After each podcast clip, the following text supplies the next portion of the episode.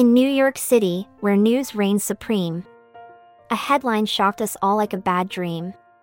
From Fox News on Monday, the announcement came that Tucker Carlson was no longer the same. His primetime slot was no longer secure. The network had had enough, that was for sure. For his stew of grievances, his theories so wild. About Russia and January. 6. A behavior so vile. His rants and raves had gone far enough. It was time for Fox News to call his bluff. For years, he'd been a divisive voice. A polarizing figure, not cause for rejoice. His fans and followers will no doubt be mad. But for Fox News, it was a decision they had.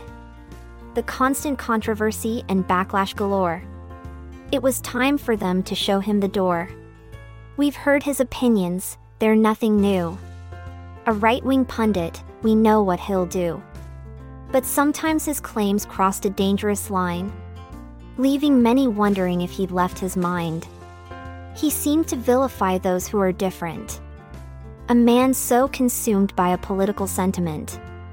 But it was too much for his employer to bear.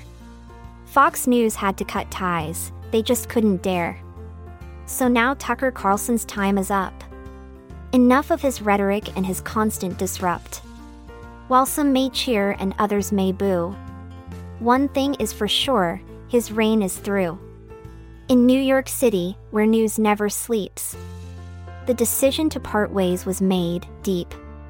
Tucker Carlson's primetime show will no longer air. Fox News made their move, it's a decision they'll spare.